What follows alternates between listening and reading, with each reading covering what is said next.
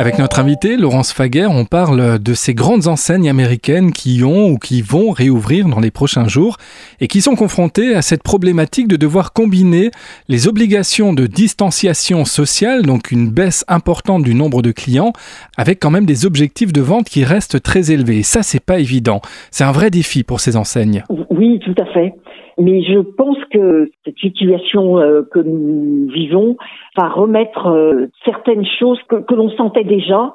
Et peut-être aussi, il y a un autre élément, les Américains parlent beaucoup de community, vous savez, de communauté, de se recentrer en fait sur sa, son ADN. Pourquoi cette société, cette entreprise qui commerce, commerçant, euh, a démarré et qu'est-ce qui a plu auprès de ses premiers clients? Et de fédérer euh, une clientèle comme ça, euh, d'être peut-être plus proche aussi de, de, de ses clients. Alors, ce que vous dites, Laurence Fagar, c'est que justement cette crise va obliger les, enseignes et les marques à se recentrer sur ces communautés dont vous parlez. Mais au-delà de ça, ça va également peut-être un peu précipiter la, mutation du secteur qui était déjà en cours finalement.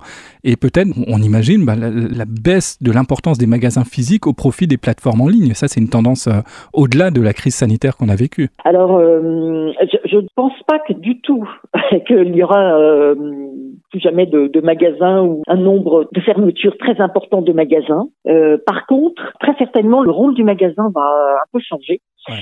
Et je vais prendre un exemple euh, encore américain, mais c'est vrai que c'est intéressant euh, de, de, voir, c'est que par exemple Nordstrom, qui est un grand magasin euh, américain, a créé depuis maintenant trois ans des petites boutiques dans quelques villes phares. Il n'y a pas de, de produits à l'intérieur, il n'y a pas de stock.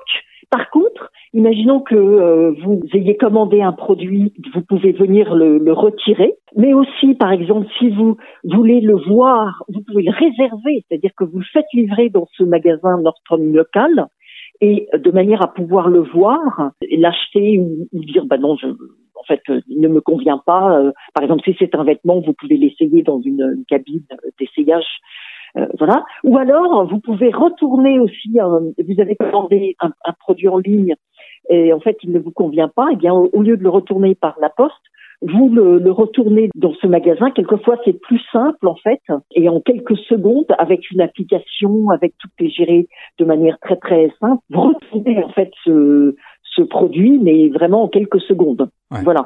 J'explique aussi que c'est vraiment euh, pour satisfaire la clientèle locale, et, et d'où leur nom euh, local, Nordstrom local. Ouais. Et on, on euh, comprend bien que pour ça, des, des magasins physiques sont, sont, nécessaires. Oui, voilà, ouais. voilà. Ça peut être aussi, vous, vous faites, euh, encore une fois, pour un exemple de vêtements, ça peut être faire faire une retouche d'un vêtement, ça peut être sortes de, de, de, services en fait ouais. euh, qui sont pas possibles en ligne. Votre... Voilà, voilà, exactement, ouais. exactement. Mais il y, y, a un autre grand modèle qui est en train de s'effondrer et ça, ça, ça, déclinait déjà bien avant la crise. C'est euh, ces malls américains, ces gigantesques centres commerciaux.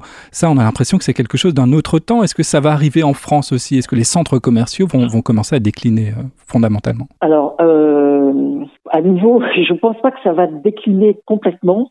Par contre, à nouveau encore, c'est un peu leur rôle qui va changer, un rôle plus de, de destination. Je, je n'invente rien parce que ça existe depuis déjà de nombreuses années, mais par exemple des cinémas ou euh, beaucoup plus de, de restaurants. Ouais. Enfin, il y a des, des, des malls, euh, encore une fois américains, que, notamment en, près de Los Angeles, où je me suis rendu juste avant le, le, le confinement, où, où vraiment euh, j'étais étonnée du monde, donc on est bien avant la, pandémie, hein. il y avait un, monde fou parce que euh, il y a énormément d'offres de, restauration, euh, il y a um, des jardins, et puis des événements aussi, des événements organisés par les boutiques.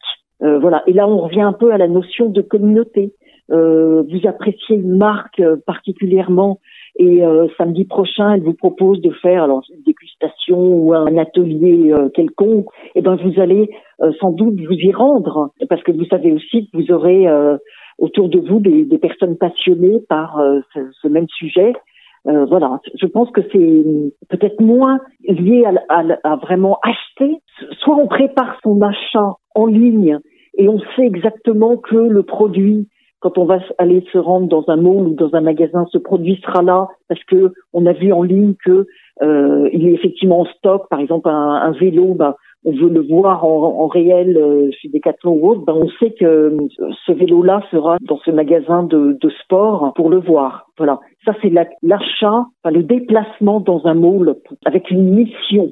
on veut faire cet achat, euh, eh bien, on s'y rend avec cette mission. Ouais, avec un but bien précis. Voilà, voilà. Mais il y aura l'autre côté, pour revenir à votre question sur les malls, euh, là, c'est plus euh, se rendre pour assister à un événement. C'est un lieu, de vie, un lieu de vie finalement. Hein. On revient aux fondamentaux de, du mall, hein, qui ne sont pas juste des, des, lieux d'achat, mais également des, des, lieux de vie où on peut flâner, où il y a des événements, comme vous le soulignez. Voilà, voilà. Mais peut-être il faudra, je pense, être beaucoup plus créatif en tant que marque. Hein. Je, là, je me mets côté marque, beaucoup plus créatif. Euh, voilà. Donc ça, ça c'est le cas aux États-Unis et ce sera le cas également en France, ah, évidemment. Ah oui, je, oui, oui, oui. Merci beaucoup pour votre éclairage, Laurence Faguer, pour ces ces informations sur euh, ce qui se passe aujourd'hui aux États-Unis. En même temps, le, le, sujet est passionnant puisque des innovations, il y en a tout le temps. Absolument. Mais écoutez, je vous remercie.